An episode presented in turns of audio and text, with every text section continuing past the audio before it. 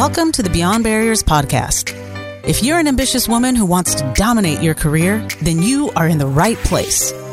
This podcast is co-hosted by Nikki Barua, digital innovator, serial entrepreneur, author, and speaker. And Monica Marquez, ex-Googler, diversity expert, and senior corporate leader. From inspiring stories to cutting-edge strategies, you'll learn how to develop the skill set, mindset, and tool set to get future-ready fast and accelerate your success. Hi, I'm Monica Marquez, your host for today. Have you ever struggled with being the only one and remaining silent when you had a different opinion from the status quo because you believed it would limit your career? Well, in this episode, Merari Simeon shares how she confronted her fears and limiting beliefs that standing up for her values could negatively impact her career. But when she chose to do it anyway and speak up boldly, embracing her uniqueness, she discovered that it actually accelerated her success. Merari Simeon is Vice President of Diversity and Engagement at PepsiCo. She is a wife, mother, co-founder of Color Forward Podcast, a board member, ministry volunteer, and a proven human resources executive with more than 20 years of experience working for various Fortune 100 companies in North America and Latin America. Her leadership expertise includes diversity and inclusion, talent management, leadership consulting, culture change, executive coaching, and public speaking. Merari is currently pursuing her doctorate in strategic leadership at Regent University. She has a master's degree in human resources from Fordham University and a bachelor's degree from the College of St. Elizabeth. She also serves on the Women's Food Service Forum Board of Directors and the advisory board of Back on My Feet. She's a native of Puerto Rico and currently resides in Plano, Texas with her family. Visit IamBeyondBarriers.com where you will find show notes and links to all the resources referenced in this episode, including the best way to get in touch with Merari. Welcome, Merari. Thank you so much for joining us on the Beyond Barriers podcast. We're so excited to have you and want to hear all about your story, your journey, and any kind of lessons that you learned along the way that our audience can glean and learn from. Thank you for having me. It's a pleasure to be on here, and I'm looking forward to sharing my experience with the listeners. Nice. So, as I mentioned, you have a unique background, multicultural background from Puerto Rico, and you have really been successful in the corporate space. And share with us a little bit about, what were some of the challenges that you faced through your journey, being female, being Latina, and all the beautiful things that come with the intersectionality of being you. Yes, I would say that it started early on, right? When I first moved here, when my parents moved here from Puerto Rico to chasing the American dream, I would say the first thing that I encountered for the first time in my life, I think I was 11, 12 years old, I realized, or people made you feel different, right? So I would say started really early in my life. And that has helped me into what I am today and what I do today with work. So let me give you some specifics. So moving here, not knowing the language, right? Feeling outcast because you didn't know the language, because the people didn't look like you, teachers didn't really have your best interest. All that, unfortunately, carried out into the corporate world. And when you still look around you, and even as you and I or anyone still listens, there is so much unconscious bias going on.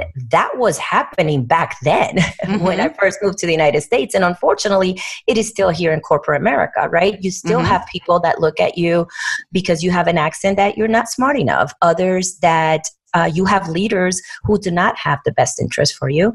But then again, you do have some, fortunately, like it happened in my case when I was younger, that a teacher did see my potential and saw something bigger in me.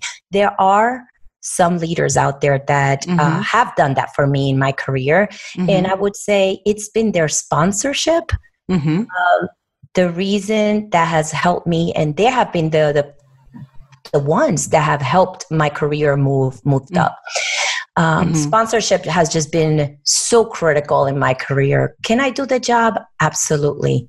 But I did, and I still do, being that I'm a woman and woman of color and what the numbers show, I still need sponsors to be there and open those doors for me. And that's what I do now for others. But to answer your question, that probably has been one of the biggest obstacles that I faced coming into the United States, but also one that we all continue to face, whether it's in our jobs or in the supermarket or, you know, on a phone call.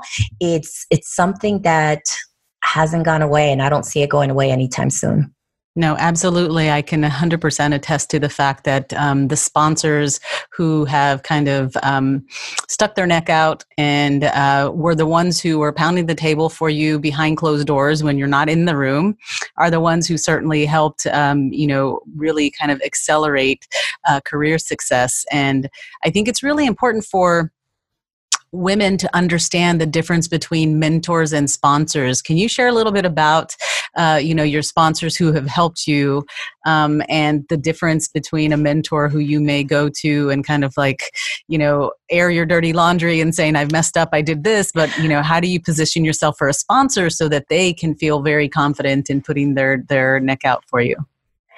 Absolutely. I believe that sponsors have to be intentional. And what I mean by that is these may be people, or for me, speaking about me in my life, that person is not somebody that I may talk to every day, but they're aware of my potential. They're also aware of my capabilities, and are the ones that many times I may not even know about it, but for example, in a corporate environment during the people planning sessions, they're the ones saying, hey, take a look at Merari for this role, right? Or they're the ones that early on in my career, I had a sponsor who took the time and said, hey, I'm going to help you with this. You're going to be successul. Not only did that person get the right mentors around me, but then that was the person who opened up the doors for me. Because sponsors are in a position of power. They sit around the table when decisions are being made about your career. And if they're not intentional about opening doors for you, then doors will open and close and your name will never be mentioned at the table. So that is, to me, the biggest difference. And that is where I saw the sponsorship. And again, I've been very fortunate. It started since high school when my high school teacher took the responsibility to speak to the corporation that I was going to work for at the time. And she opened those doors for me. She's like, hey, she may not have everything that you're looking for, but this is the potential. This is what she has. And I am putting, you know, my name on it. Sometimes that's what it takes. One of the things that I see or I come across in the corporate environment is they may say, hey, this person doesn't have the experience, but do they have the potential? I think sponsors need to look at the potential. Let me tell you why. You can see the data, you can see the numbers. Specifically, I'm going to specifically talk about Latinos right now, but you can see that many of us are not in higher level positions. Why is that? It's not because we're not smart, it's because we have not been given the opportunity. So how are you going to compare me to another pool of people who have gotten the experience? But just give me a chance. Give me a chance and I will show you that I can do it, and many times do it better. So that's, to me, is what I mean when I say a sponsor. And at least for me, that's what I do when I sponsor other people, is I look at their potential and I open those doors for them because I have no doubt that they can do it based on their proven performance. It is really the doors that need to be open. That's critical information. So help our audience understand. So as you have mentioned, community and your network and sponsors are so extremely important in helping you kind of accelerate and promote throughout your career. How does someone gain access and proximity to influential leaders that'll help them, you know, get ahead? I mean, you know, I try to explain to people, you can't just go to someone and say, hey, will you be my sponsor? How do you earn that trust? Absolutely. I think it starts with being strategic about how do you let these sponsors know the work that you're doing. I think many times we all make them, yes, your leader, your manager should be a sponsor, but I think many of us make the mistake that is the only sponsor we have. We're not strategic about how other people find out about our work. some people laugh, but sometimes it, you know, the way that I've done it is I may schedule a greet and meet, right? Mm-hmm. Hey, I just want to get to know you, and quick 15 minutes, you just let them know some of the work that you've been doing, or mm-hmm. you find out what are some of the needs that they have and how you can help them. Mm-hmm. Honestly, the biggest assets to me are the administrative support. Mm-hmm. If you have a good relationship with them, you can get into the CFO's on the CFO's calendar. You can get on the CFO's calendar. But if you are not treating their administrative support with dignity and the respect that they deserve, mm-hmm. you're not going to get on their calendar. So that has been honestly one of my secret weapons. Mm-hmm. I have great relationships with many of them. And I'm sure sometimes their leaders wonder, how did this woman get on my calendar? Mm-hmm. But I get on there, right? So you have to be really strategic, and also about the work that you're sharing. I would also, you got to study, okay, who is sitting at the table? Mm-hmm. Who's sitting at the table when they're making decisions about your career?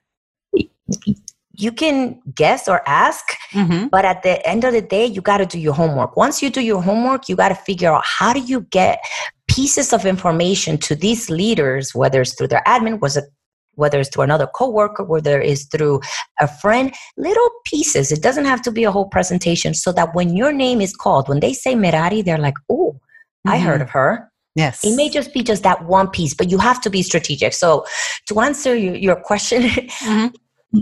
you have to be strategic, and you have to really think through. The same way that you would think about bringing a product to market is the same way that you think about how do you bring your brand to sponsors. And it can't be one. Mm-hmm. Figure out who's around the table and how you're going to strategically get on their calendar for them to know you, or for them to hear about you. So that's my secret. That's a fantastic analogy of thinking about, just like when you're bringing a product to market, how are you marketing it? How are you packaging it? How are you sharing that? And you have to think of yourself as a product, right? And what it is that you have to offer as well, and kind of be able to drop those marketing tidbits, right? So that they have that in the back of their mind. I think that's fabulous. Tell me a little bit about... You came to the U.S., you grew up, did your parents have a corporate experience, or are you first generation corporate? And if so, were there limiting beliefs that you had in terms of the kind of career that you needed to pursue, or there was a definition of success that maybe your family or the cultural, social, the societal norms were telling you? And how did you break through those boundaries? Oh, great question. So I'm the daughter of two hardworking blue-collar parents, and none of them graduated high school. So I was the first one to graduate college, as well as the first one in corporate. Mm-hmm. I have three brothers and a sister, so there's five of us. And at the time, there were no role models for me. And especially moving to the United States, there were really no role models. And society at the moment wasn't, and still is today in many ways, not very welcoming of differences, right? Including teachers, as I mentioned, which is the only access that you have outside of your parents at the moment. Right. So there were many unlimited beliefs that still to today haunt me, I would say, and they come in different ways and at different times. So let me give you some examples. So I would say, even speaking, right? One of the things is, hey, we don't understand you or your accent. That's a limiting belief that I would say probably almost 2 years ago.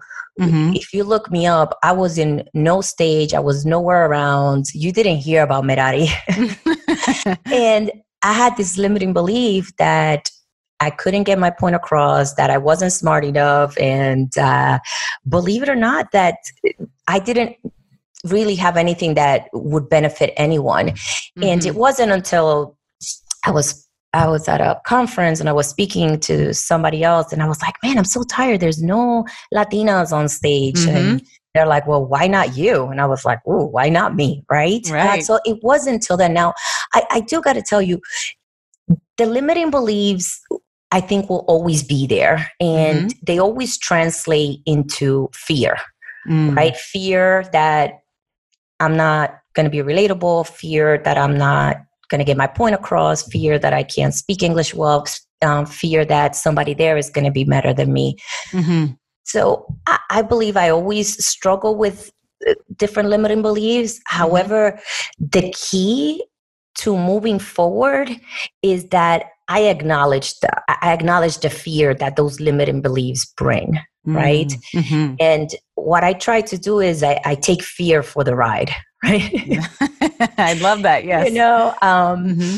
So, and why do I say that? I say that so that it doesn't catch me by surprise, mm-hmm.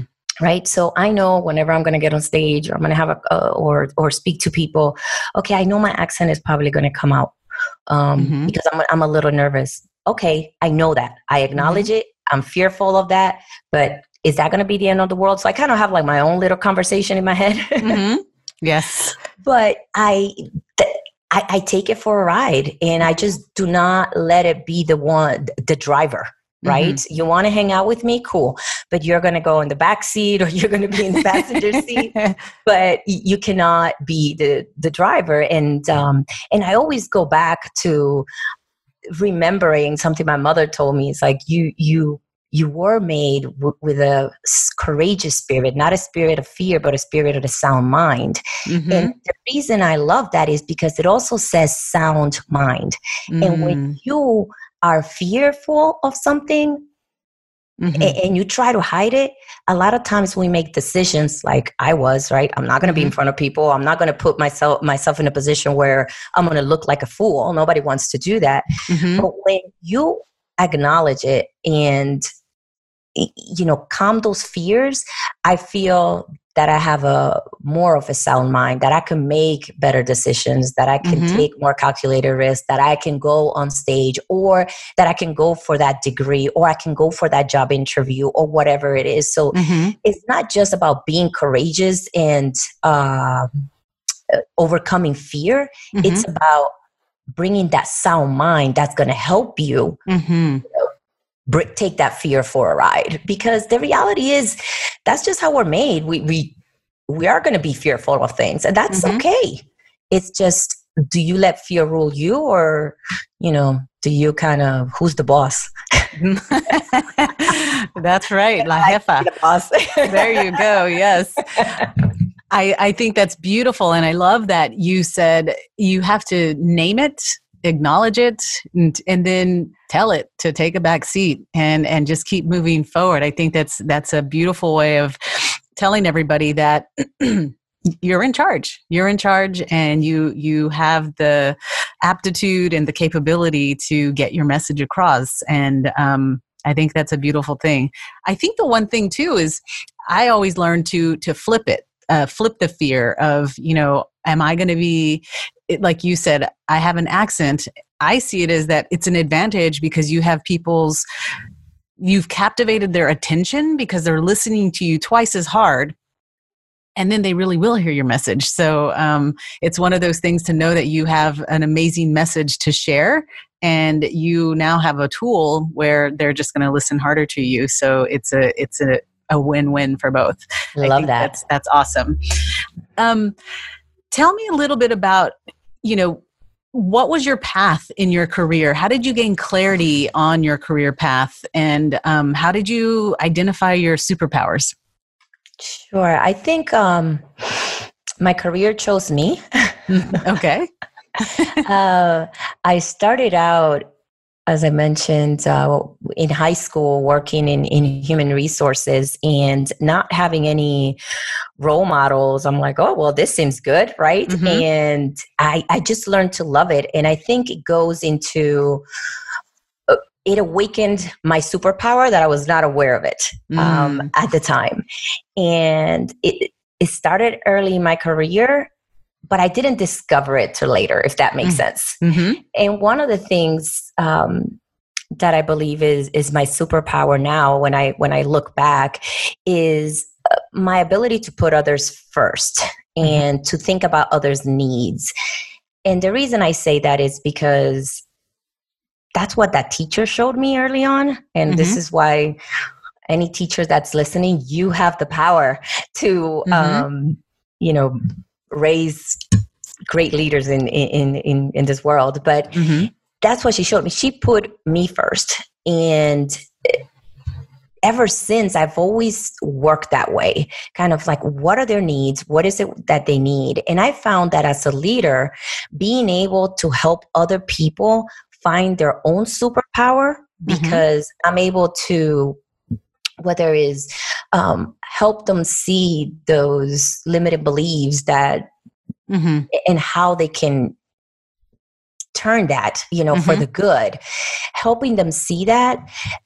That to me is what I believe is the, it's my superpower. Because what I found is when I do that with, whether it's an individual or within teams, they're able to perform at their best. They are able, I'm able to gain their trust and their loyalty, and they become better people overall. And to me, being able to see them succeed me, right? And move on to bigger roles. It just fills me up with joy. So when I say HR chose me, it did. But at the same time, I think it awakened who I already was, right? I always cared about the other person. But now I'm in a leadership position where I don't only have to care, I can actually make things happen for them so that they're able to be their best and do their best and give them those opportunities. That's how I would describe my superpower. Actually, I tell my daughter all the time, she's like, well, what are you doing, mommy? I said, well, I'm going to go and help people find their power because, you know, you and I already found ours. So that's what I tell her. I'm like, that's what I do. I help people find the power that they already have within them.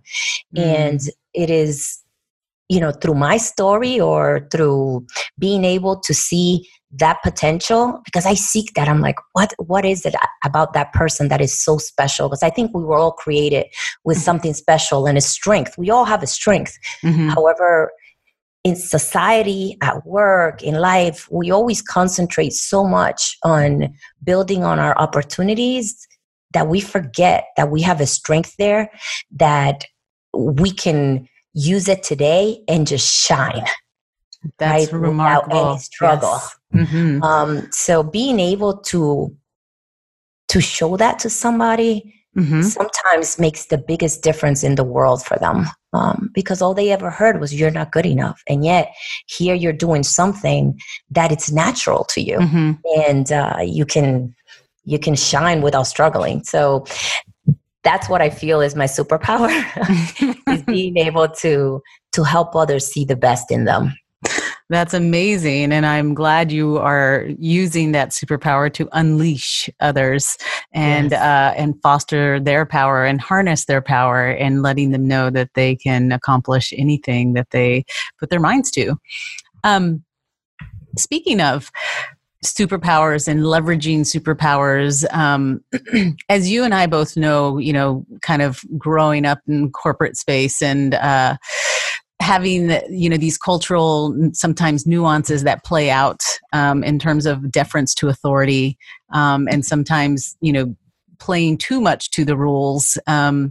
Can you tell me maybe a situation or an instance where maybe you've broken the rules and then surprised yourself that it actually got you further than kind of towing the line? Yes. You know, I think sometimes you just, you have to do what you know is right for not just for the other individual, for yourself, or for even the organization. I think sometimes people, because of the environment, people see only through one lens. And that's the beauty of diversity, right? You come in and you see things differently and you're able to elevate things. So I would say it started, again, in early my career. But personally, I would say one was moving away from home. That was definitely a rule breaker. You know, nobody, at least in the way I grew up, you don't leave your parents and you don't leave. You don't leave here. I left, I think I had my first apartment at 17 and I had roommates and all that stuff. But to me, I needed to escape where I was. And at the moment I wanted to escape poverty. So I had a why. So let me start by saying that my why at the time was escaping poverty. That drove me to break rules.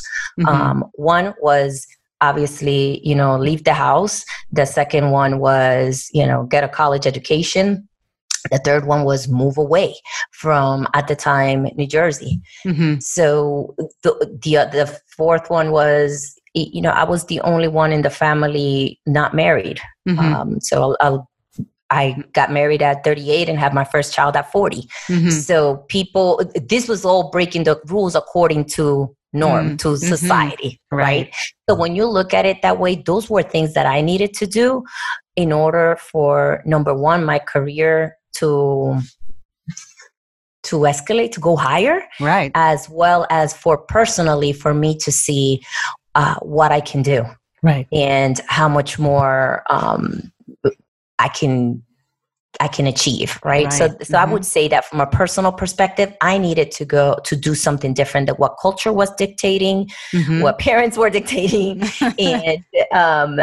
and at the time, what even your own teachers or society was saying. From a corporate perspective, it's one of the things that I've done is I speak up a lot of the times where people do not.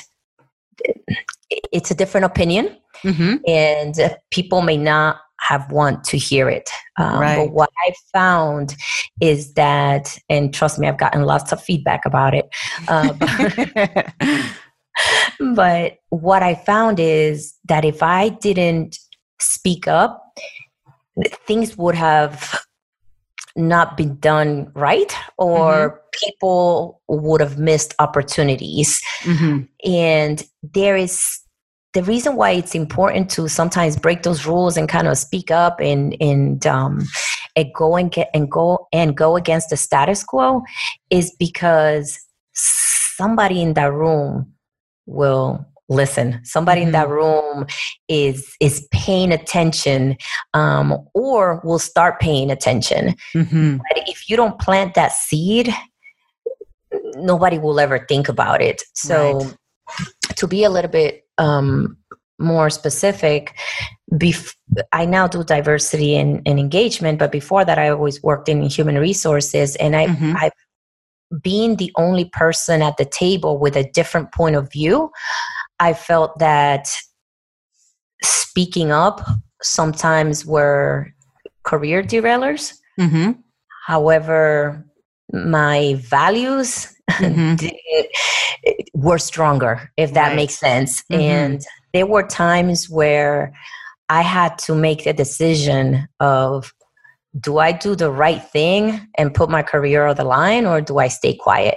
And every single time that I did the right thing, I ended up not losing my career. And I ended up doing something good, not just for me, but for the company, for the other, or for the individuals that were involved in the conversation. Is it scary? Yes. Is it the norm? When you're the only one at the table, or the only female, or the only person of color? No, because you typically don't see people speaking up at the table when you're, when it's a room full of leaders and you're the only one that's not like them. So I had to break those rules early on in my career. And I think sometimes it worked, sometimes it didn't. But at the end of the day, there was never a time where I felt that I put my values at risk. And to me, that was more important. I think I would have been too stressed out if I didn't do what was right at the time. That is all inspiring. And, I hope that our listeners are listening to this and taking this away as a lesson to empower themselves to speak up. And like you said, at the end of the day, just go with your gut and what's right. And then where you're not questioning your values. And because I can tell you in my career, there have been moments where you sit back and your silence, it ends up festering inside you, and you knew you should have said something and you didn't. And after a while, it's like, okay, the best thing to do is just say my piece, say what I have to say, and not have to deal with that guilt that follows you around for choosing to be silent. Absolutely. So I learned very, very young not to do that. And it's, I love what you said, because there is no price in peace, and not being able to have peace because you didn't say something.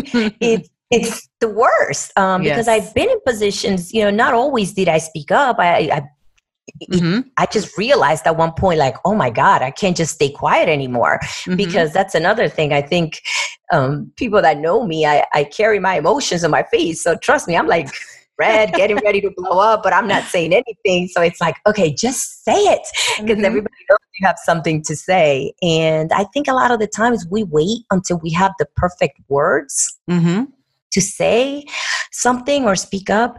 And sometimes we just gotta just put it out there and go with it. Because if we wait to have the perfect words, we will lose the opportunity, lose that moment to bring attention to something important. So Merari, you said some really important things that I want our listeners to take away.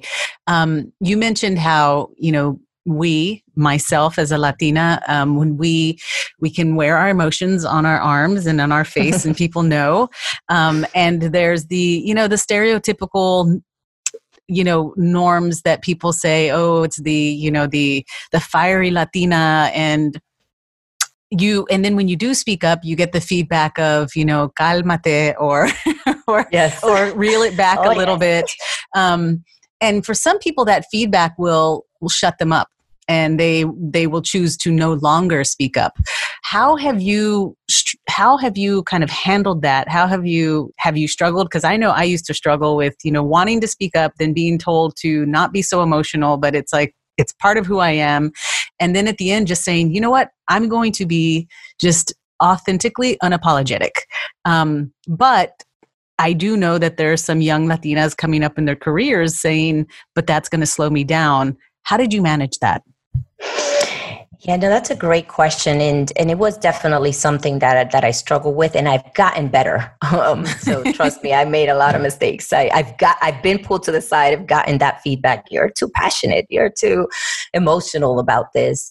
So I have learned, and sometimes feedback is a gift. You just got to take it and figure it out. How do you not lose yourself, but use it to your advantage so that you are then, again, with that sound mind, being able to give that feedback at the moment when deep down inside you're burning up, right? And want to scream.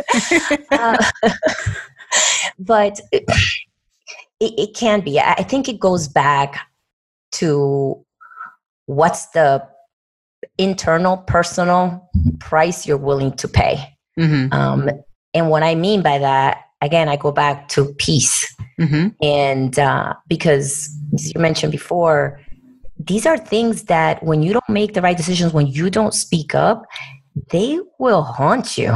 I mean, there's times that I'm like still thinking about something that happened a few years ago. I'm like, oh my God, how do you fix this? So it goes back to, if this is important to me, okay, let me take that back. I will pick 3 or 4 things, whatever your values are. It's really important for you to assess what those are and make sure that whatever it is that you're doing, that you do not compromise them. You play around your values, then you can find yourself being consistent about what it is that you stand up for, how you act, and what do you do. You're modeling the way, always based on your values. Otherwise, you could easily find yourself speaking up for things that don't really make a difference, if that makes sense. So my tool, I would say, is, okay, what are my values? Okay, I know what they are. I stand up for women, right? I want to make sure that they're being looked at equally, and people of color, you know, so those things. If there's ever a conversation about how people are being treated unequally for anybody, not just women and people of color, but obviously I'm more passionate about that, that I have a responsibility to speak up, because that's not something that's going to let me sleep at night. Now, there may be other things that that's fine. But if it has to do with my values and what I believe in, and it's going to keep me up at night, I will tell our listeners, and something that I do, I have to speak up about it. Now, I have learned, okay, this is like, I've learned from my mistakes. If it is something that is truly, your blood is boiling, that may not be the time to do it. So I have had experiences where I have stayed quiet, but then I have gone directly to that person and talked to them about it. And I really talked about, this is how it made me feel. I always talk about how it made me feel because nobody can argue with my feelings. Right. So this is how it made me feel. And this is where I think we can do better. Right? So I've learned, because I'm not going to lie to you. There are some times where I'm in a meeting and I'm just like, are you kidding me? I mean, like, are we really talking about this? And I just know. Well, this is the good part about, you know, getting older, you get to know yourself. And I'm like, I know nothing that comes out of my mouth right now. It's going to be good. So let me just take a step back and think of something positive, right? So that has worked for me is, and I know some people may say, hey, but sometimes you have to make the decision at that time. And this is what I've done. I said, hey, I would like to take some time to think about this. If they say yes, great. If they say no, then okay, we'll work with that. But there's nothing wrong with saying, I would like the time to think about it. I think what you'll find is by the end of the day, or give me 2 hours or something, but you can ask for that. And I think what you'll find is all the other people maybe in the meeting, they may be like, oh yeah, why not? Right? Because there is also, nobody wants to make those decisions under pressure, especially if it's something that's important to you. What is not right is if you leave that room and you didn't ask for that extra time and a decision was made and you did, and you stayed quiet. So I would never say stay quiet. I would rather tell you, ask for the extra time. Now, if a decision does need to be made there, take a deep breath and just think of, why is this so important to you? It's like seconds, right? What's your why? And how, if this was the one thing that you needed to do to make a big difference, how would it better come across, right? So it takes work. It takes practice. When you first do it, it's going to be rough. It's going to be bumpy. People may look at you like, you know, what did you just say? That's okay. They still look at you that way. That probably is not going to change. But the more you do it, the more practice you get. However, just to make sure that we're clear, just know what your values are and be consistent about what you stand up for. If you stand up for everything, they're just going to say, oh, that's just Merari. But if you stand up for your values always, people will know that and people will respect that, and you will feel better at the end. That's fantastic. And I think it's a critically important action that you can take in terms of just taking that breath, taking that time to answer your why. Why is this so important? And then being able to share that why with the people on the other side of the table. And I think that's the key thing, is that if you can share the why, then they get it. If you don't mind, there's one thing I would add is, I think the other skill that we should practice more is influencing skills. So for example, during a moment like that where I'm hot and trust me happens, I'm just like, oh Lord. I try to think like some of my tactics or tools. It's like, okay, how can I influence this agenda to change it to the way that I think would be best? And when I start thinking of how can I influence,